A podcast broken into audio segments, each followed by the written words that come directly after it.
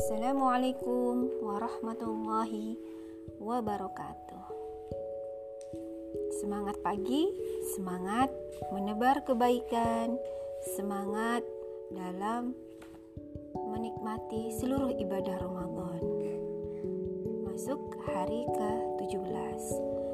Pagi ini saya ingin melanjutkan tentang kisah Ummul Mukminin Aisyah radhiyallahu anha.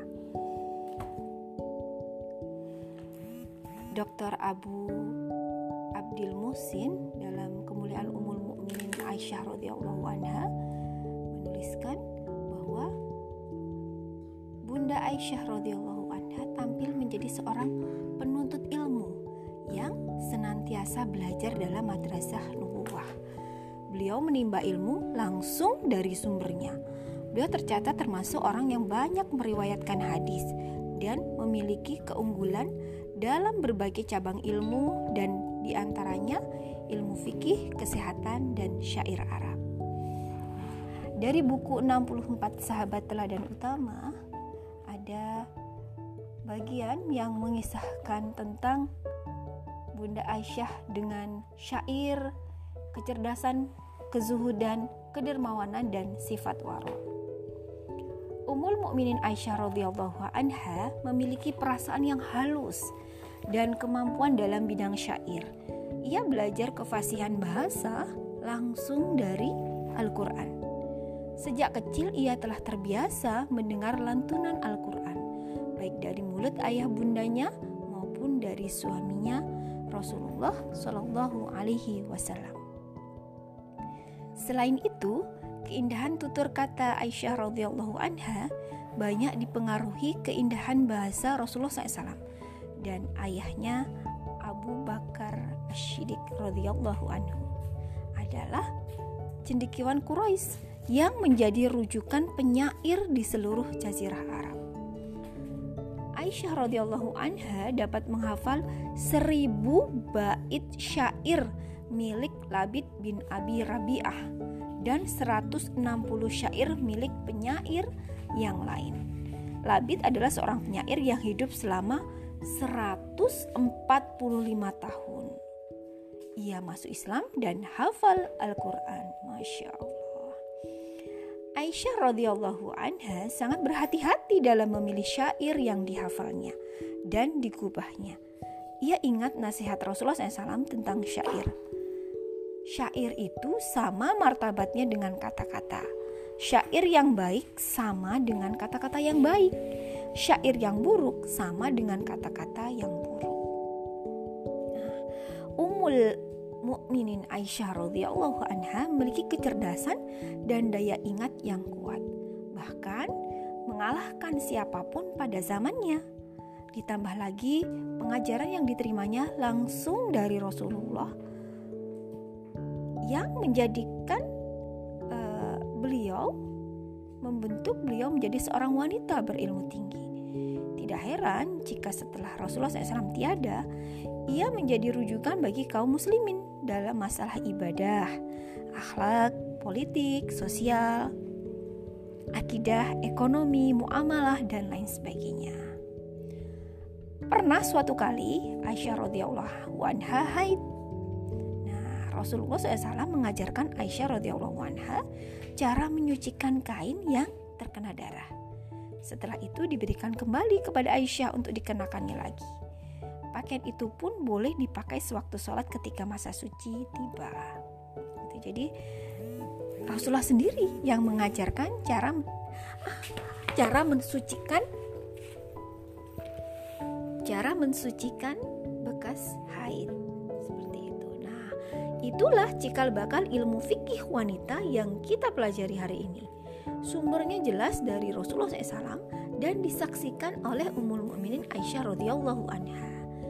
Ini adalah salah satu hikmah mengapa Allah Subhanahu wa taala memilih Aisyah radhiyallahu anha menjadi pendamping Rasulullah SAW di dunia dan di akhirat. Karena banyak ilmu fikih terkait dengan wanita. Aisyah radhiyallahu anha adalah seorang yang zuhud dan dermawan. Pernah suatu kali ia hanya memiliki satu baju saja. Satu baju saja ya. Aduh, kalau kita lihat di lemari ada berapa baju kita silahkan dihitung sendiri ya nah ketika baju itu sudah kotor ia mencucinya ketika kering ia kenakan kembali kalau bahasa kita ringgo ya garing tinggo garing tinggo gitu. ya Allah begitu zuhudnya Bunda Aisyah radhiyallahu anha kedermawanan Aisyah radhiyallahu anha pun pernah dilihat oleh Urwah bin Zubair, seorang keponakan sekaligus muridnya. Urwah pernah melihat Aisyah radhiyallahu anha membagikan 70 ribu dirham. Padahal Aisyah radhiyallahu anha saat itu memakai baju tambalan. Bajunya tambalan ya. Tidak ada harta. Tidak ada harta yang bertahan lama di tangannya, melainkan langsung disedekahkan. Itulah umul mukminin Aisyah radhiyallahu anha meskipun memiliki ilmu yang tinggi tetapi semua itu tidak menjadikannya sombong. Ia tidak pernah lupa untuk bersedekah.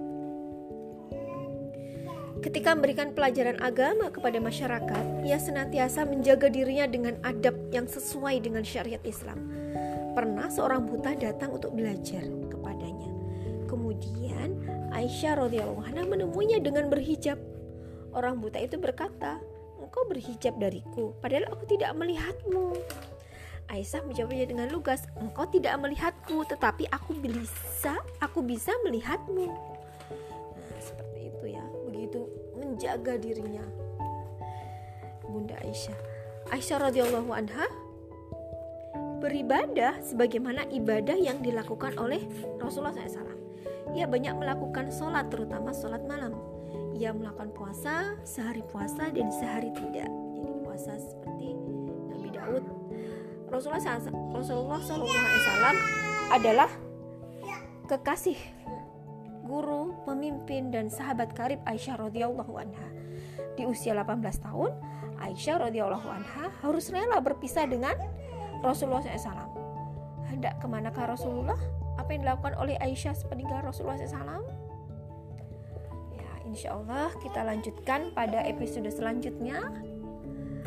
Semoga yang sedikit ini bisa menginspirasi kita gitu ya. Bagaimana Ummul Mukminin Aisyah radhiyallahu anha selain cerdas dan paling fakih ya, paling banyak ilmunya.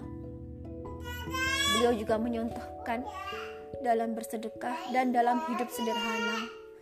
Semoga kita bisa meneladaninya. Sekian dari saya. Assalamualaikum warahmatullahi wabarakatuh.